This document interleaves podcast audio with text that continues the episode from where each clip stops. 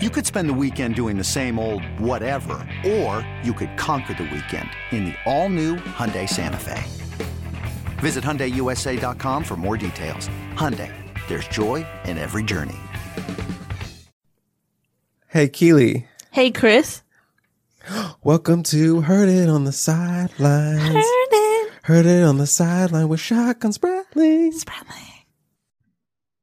That's right. We're back with another episode of the Heard It on the Sidelines podcast. I'm your host, Shotgun Spratling, coming to you from a hotel room in Indianapolis where I'm holed up covering the NCAA college basketball tournament. And I'm now awaiting the Elite Eight, where USC basketball has advanced for the first time in 20 years and only the second time since the NCAA expanded the tournament in 1975. We've got a fun guest with an interesting perspective on today's episode that I think you guys will appreciate. But first, I've got to thank Keely and Chris for the intro and to everyone that's returning to listen. For anyone joining us for the first time, the Heard It on the Sidelines podcast is a part of the Peristyle podcast family. It's the podcast where we discuss what's going on at USC, but also try to pull back the curtain to give you an insider's perspective from the people around the USC athletics programs. On today's podcast, we're talking with a familiar face and someone I know has been following USC's tournament run closely. That'd be former Trojan staff member and assistant Martin Bahar, who's now an assistant coach at San Diego. We'll talk to Martin about his takeaways from watching the Trojans' March Madness success, including the Mobley brothers that he helped recruit to USC. We'll also talk with USC's former director of scouting about putting together game plans in an NCAA tournament setting and pick his brain about the Trojans' Elite Eight opponent, Gonzaga, who Bahar Bahar and San Diego have faced in West Coast Conference play. But first, my two positives and a negative.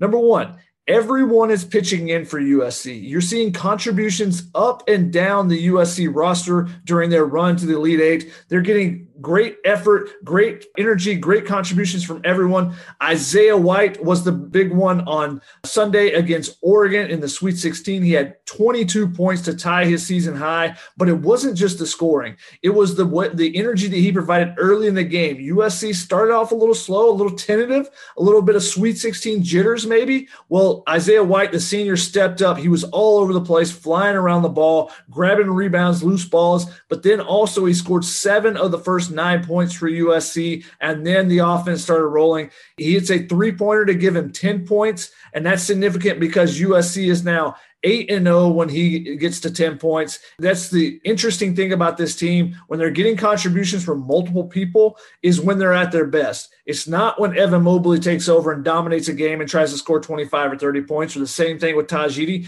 It's when they're getting 10 to 15 from three to four to five people. USC is now 22 and 0 this season when at least three players score in double figures. And that includes Tahj Eaddy last night, who had 20 points. He's quietly averaging 13.7 points. He had 10 assists in the, the NCAA tournament opener. And then we got to talk about Isaiah Mobley had another 13 points last night, quietly kind of of 13 points. He's 9 to 12 now in threes in the postseason, dating back to the Pac 12 tournament. He's averaging 15 points per game in the NCAA tournament. And there's a guy named Evan Mobley who's just doing it all for USC, but they're also getting contributions from Drew Peterson on the defensive end. Max Agbonkpolo comes in and knocks down a three. They're getting contributions from everyone up and down the roster, and that's why USC has been able to put together this run to the Elite Eight. My number two positive is Andy Enfield now has the most NCAA tournament wins of any USC coach. I think this coaching staff deserves a ton of credit for the way that they put together this roster. Andy, as well as the assistant coaches, they've done a remarkable job, especially with the complications from COVID that made putting together a roster when they were completely overhauling it once again you know that much more difficult. They put together a roster without being able to meet several of the players in person until August. They had to rely on doing investigative work, talking to people around the players to find out their character even more so than normal. Normally, you want to talk to some people and find out, but you get that firsthand experience of meeting with a player, seeing how they interact with others. Well, USC didn't have that opportunity. So to be able to find character guys that fit into the culture that they built here the last couple years has been phenomenal. And then for all those guys to also be able to fulfill their roles, whether it's Chavez Goodwin coming off the bench with some energy and doing the yeoman's work down low, whether it's Isaiah White with what he's been able to do, being the heart of the team in that starting lineup, Tahj Eaddy being a quick bucket. You know, they found a number of guys that have fit in really well. And it's not just that USC has a lottery pick in Evan Mobley, it's that they've constructed a roster around Mobley and have found success in this NCAA tournament. Now, my negative USC goes into the Elite Eight and they're going to play Gonzaga. You know, they have a potentially historic opponent on the other side of the court this this upcoming game. Gonzaga comes in undefeated. They're going for that rare mark of being able to go through an entire season undefeated. They have three All Americans in their starting lineup, which is absurd. They're scoring around 92 points per game, shooting 55% from the field. Both of those are first in the nation. What I love about the Bulldogs is they share the basketball so well. They have 19 assists per game, second in the nation. They move the ball. They try to force the tempo. They push it constantly. They get you on your heels as a defense. And, you know, their offense is just so difficult to defend because they are constantly attacking you for 40 minutes. So we'll see if USC can match up with them. Now, USC may be the toughest matchup remaining in the NCAA tournament of the teams that remain for Gonzaga just because they're so long and they play such dynamic defense themselves. So it should be a strength versus strength matchup. Should be a really interesting one to watch. USC enters with the number four field goal percentage defense in the nation, and it's the best all time right now two point percentage offense versus the nation's best two point defense. So it's going to be strength against strength. Like I said, how USC does on the other end, on their offensive end, taking care of the basketball and knocking down shots. If they can do those two things, that slows Gonzaga having to force them to get the ball out of the basket rather than get in transition, get some easy buckets. So that's going to be a big important thing for USC. But without further ado, Let's now welcome in our guest on the Heard on the Sidelines podcast, University of San Diego assistant and former USC assistant coach Martin Bahar to give us some insights on the Trojans and their Elite Eight opponent Gonzaga. Marty, thanks for taking the time to jump jump on with us during this busy transfer recruiting period with so many guys entering the portal. I know you guys just picked up a, a transfer. Congratulations on that one as well. I, I know you guys are working really hard down there at USD to, to put together a competitive program, trying to make it to the NCAA tournament you're seeing a team that you were formerly a part of, the USC, uh, making it and making it to the Elite Eight right now. What is watching from afar? What's kind of impressed you so far about the the Trojans tournament run? What's impressed me the most has been the team, the coaching staff's complete love of life and love of competing. Their synergy is off the charts right now. The way they find different ways to win night in and night out has been remarkable, and it's what teams that make deep runs in the NCAA tournament do. Different guys step up at different points. You look at Isaiah White the other night, he was fantastic from three, playing with great energy. Isaiah Mobley has taken his game to the next level since the Pac 12 tournament. So the fun part for me is just seeing the energy and excitement and the unwavering confidence that they've been playing with. It's been incredibly fun to watch their confidence is just taken to another level during the NCAA tournament. It seems like everyone's playing them at a different level as far as their confidence, shooting shots that maybe they, they passed up during the regular season. How does that happen during a, a, the progression of a season when you're coaching a team? How do you try to build that confidence in players and you know to see it happen at a time like this is it surprising at all to, to see a team really take off like they are in the NCAA tournament? You know, my only deep NCAA tournament run was at Georgetown and we went to the Final Four. That was in 2007 with Roy Hibbert and Jeff. And there was a moment, we were playing great basketball for the majority of the year. There was a moment in the Big East tournament where we just took it to another level. And, and I get that feeling with USC heading into this Gonzaga game. I think these guys really like each other. And their best player, who's going to be a top two pick, who I still get texts and calls from NBA people about, obviously, even though I'm at San Diego. He's incredibly unselfish. He's unselfish. He impacts winning without having to put the ball in the basket and touch the ball every possession. So, in the modern era, when you have a best player who can impact winning in so many different ways, it just helps share enjoyment throughout the entire roster. So, I think about Noah Baumann being ready to play and making it three at the end of the half, like he did, I think that was two weeks ago now.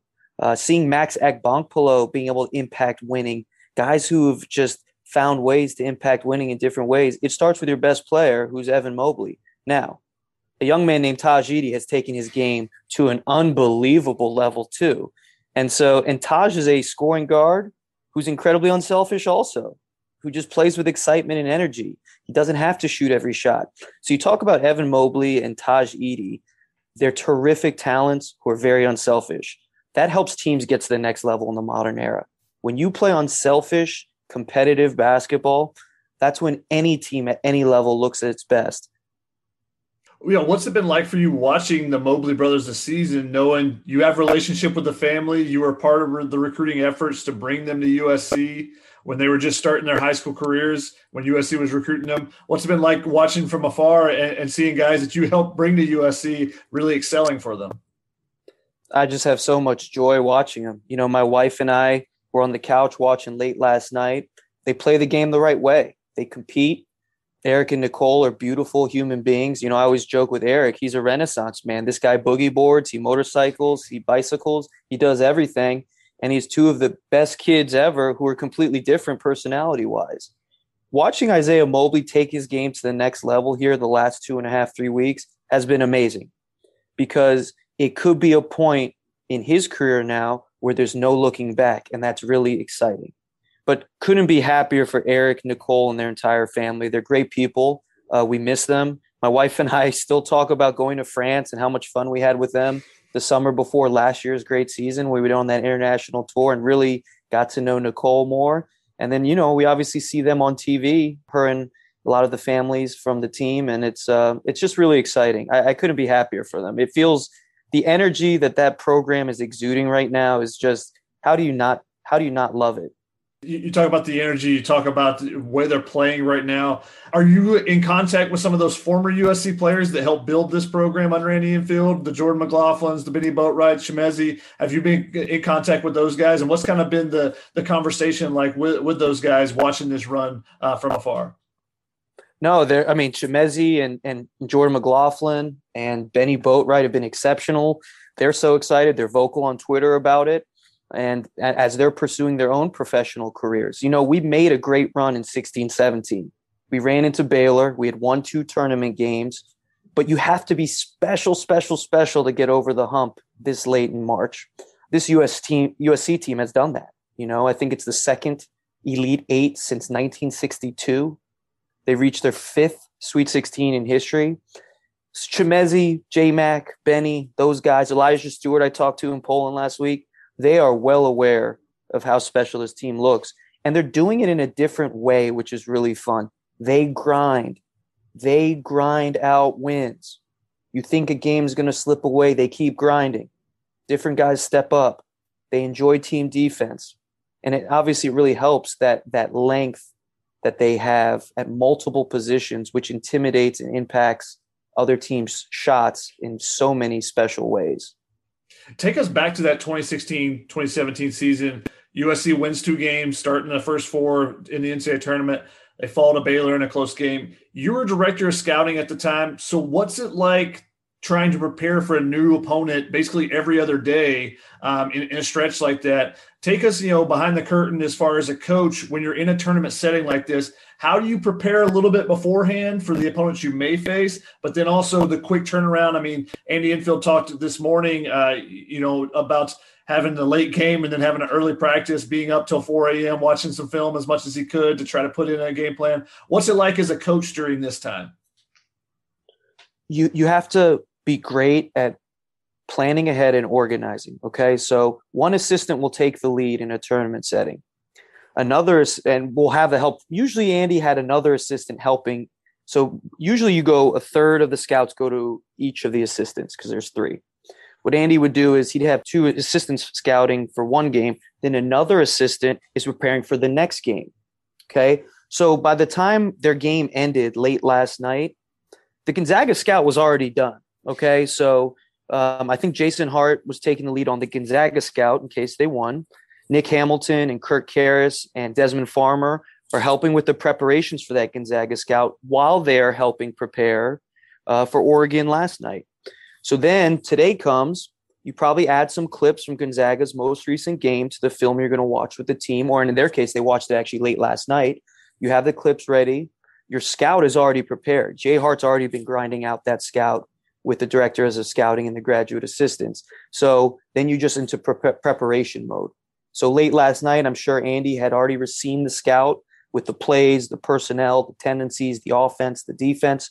And then they showed it to the team last night, and then they obviously practiced today. So you're preparing ahead in tournament settings.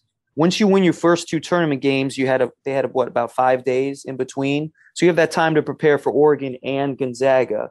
But the majority of the program's focus is on Oregon because you have to win to uh, move on. You think you when USC plays Oregon, since they've played them earlier this year, that even helps a little bit more. Uh, you can kind of focus on that next game if you make it there. Obviously, you don't want to look ahead, but just to, to get get an extra advanced scout in with the fact that you you've played Oregon, you know what they're about. Yeah, I think that really that does help. Crazy things happen in the tournament. So, like you said, you never want to look ahead. But yeah, you already played against Oregon. They only played them once this year, though, mm-hmm. correct? They had a feel for them. Um, so you already knew Oregon, but you have to prepare and expect Oregon's best game. So what have they done better since the time they actually beat them pretty handily at home? What have they done better to make this NCAA tournament run? Now they obviously they had a forfeit victory, but you know we're talking about Pac-12 tournament, end of season success, and then NCAA tournament success. Because sometimes a lineup may change, a certain defensive strategy may change late in the season if it's working, as we've seen with USC's zone defense here, which has been absolutely intimidating. So you're focused on Oregon, but then the, the another assistant is already preparing Gonzaga because you do only have one day to prepare. You mentioned the the two three zone. How much of an imprint do you see uh, from Jason Hart on that two three zone? Obviously, playing at Syracuse, playing in the the Jim Boeheim zone. You know, USC's had so much success with it. Andy even talked about how they played basically ninety percent man during the regular season, and this is something that's developed partially because of the teams they were playing, but I think also just because of the energy they're playing with it. They're flying everywhere right now. How much do you see uh, a little bit of Jason Hart out there, though? No, a ton of Jason Hart. The zone is on fire. That's a Jason Hart line. The zone is popping. Okay. Not a lot of people across the country, and especially on the West Coast, have a 2 3 zone. Okay. It's just a fact. Then you add to it the length that you see. Okay. You have Drew Peterson at the top of the zone. He's six eight and long. You have Isaiah White, Isaiah Mobley, Max Agbonkpolo, Chavez Goodwin, Evan Mobley. That's your back line. When you shoot a shot, there is a hand in your face. I was thinking of the play last night. I was talking to a coaching friend. Drew Peterson flew and contested a shot. They threw it to the corner, and then it was one of those bad calls where I think the kid leaned in. They drew a foul on. I think it was Isaiah White. But the fact that a six eight kid like Drew Peterson can fly and contest, get him off the line, funnel everything into Evan and your forwards, there's just so much length and mobility and activity. It's shot intimidation every time you shoot it. Now, USC is shooting very well from three right now, also. And that's important because when you're in that zone and you're funneling people into the inside the three point line, they're shooting two point shots. So it helps you even more. They're settling for that free throw line shot. They're not taking uncontested threes. So you're giving up some two point shots, knowing that you're making some threes at a high clip right now because they've really gotten hot from three these last couple weeks, it seems like. Yeah, and they're going to face a, a, team in Gonzaga that has the number one two point percentage uh, in the country, the number one right, uh, right now, I think, of all time two point percentage against the best uh, two point percentage defense in the nation. So, a really intriguing matchup. Let's jump over to the other side of Gonzaga, a team you're familiar with. You've played them the last two seasons at USD. What stands out about the Bulldogs to you? I mean, they've got talent everywhere, but what in particular stands out uh, from the Zags? Breathtaking in transition, uh, historically unselfish and talented. Okay, they're at the apex of unselfishness and talent. And they get the ball out, and you wonder why their two point percentage is so good. Because before you can turn your neck, they're already downhill getting a layup, right? So, historically unselfish and talented. They can make shots, but they don't have to make threes to beat you. Okay. They don't have to make 15 threes to beat you. One, because transition offense, you get threes, but you also get layups. Two, because Drew Timme has been absolutely unbelievable all season from start to finish. When they're beating those high major teams, he was playing terrific. When they got through our league, he was playing terrific, and he's still playing terrific. The way they compete together at that high level of talent, okay, Andrew Nembhard was starting at Florida. Now he's starting now, but he wasn't starting all year. Okay. Aaron Cook was a really good player. He's their seventh man. He was a really good player at Southern Illinois. Anton Watson was starting. Now he's coming off the bench a little bit. Joel Ayayi was a pro prospect and still is one. He's just taking a different role. And then, of course, you talk about Jalen Suggs, consensus top three pick, and Corey Kispert, whose uh, shot making, quickness, and athleticism are just supreme. And he should be a lottery pick, too, it looks like. So their talent and unselfishness is remarkable. And they're so fast and so well conditioned, unlike any team I've ever seen. The ability to get the rebound and go uh, from four perimeter positions to push the break is really fantastic. So their speed and conditioning especially stands out. And you talk about that two point field goal percentage defense. When you're at the rim and you're in the paint like crazy, that helps your numbers go up. Yeah, definitely. When you get a layup on a fast break or a dunk, you know the, the those uh, percentages are re- usually really high. You know their their offense scoring over ninety uh, two points a game. Like you said, they're really quick with their pace. Can anyone slow down their offense? I mean, obviously it's much easier said than done, but what would be the game plan to stop that? Is it just start with making shots yourself?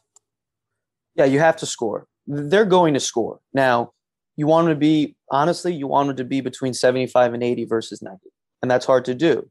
You can't, you got to, I think, sacrifice good shots for great shots on offense. You have to be terrific in transition defense.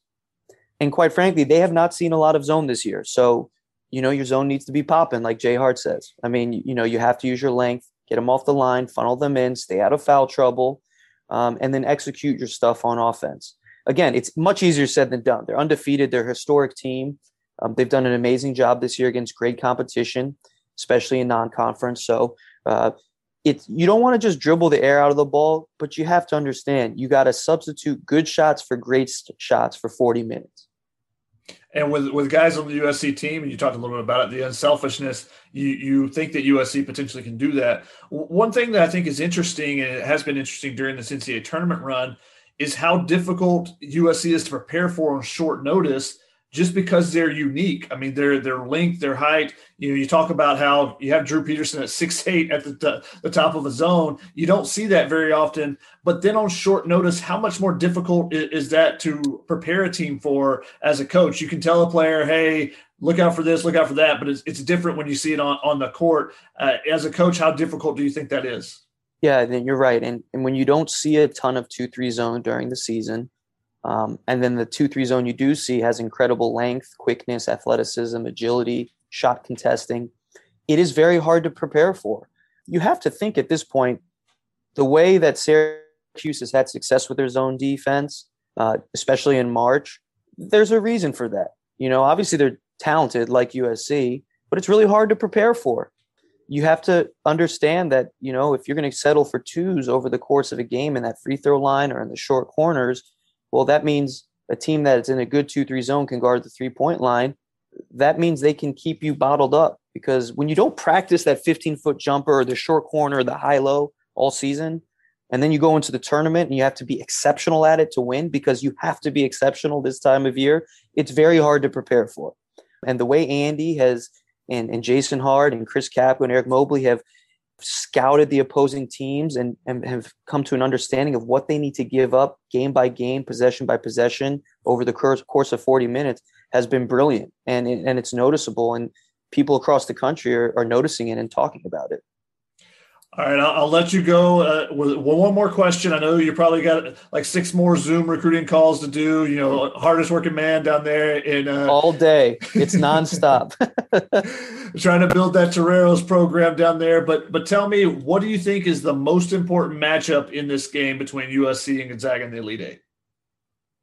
I really think they have to do a great job staying disciplined against Drew Timme. Okay, Drew, his ability to pivot, his ability to to to make secondary moves in the post, to draw contact regularly is remarkable. He's having a historic year. Uh, the way he uses the baseline, how nimble he is with his footwork, with his agility, as Lavin would say, he's like Baryshnikov out there, just just dancing around people. They have to stay disciplined. Okay, they want to try to keep him to his left hand as much as possible in the post. He's tremendous right-handed. He can score with both, obviously, but staying disciplined, staying down, make him score over you, and then keeping heat on, especially uh, Kispert in the half court because he can get going from three. Uh, and Ayayi has been getting going. He's around 40% now, too. You know, but the matchup is with Drew Timme. You got to keep him under control and stay disciplined so you don't have to double. Now, if it's in the zone, Timme will, is going to duck in hard. You'll see a lot of actions on one side of the court. And as they bring it across, Timme's going to duck in hard to Evan or Chavez at that center spot so they can create driving angles against the zone or high low passes against the zone too. So, you know, the centers are going to have their work cut out for him because that, that kid competes for 40 minutes night in, night out. So that's what I'm going to be watching very seriously.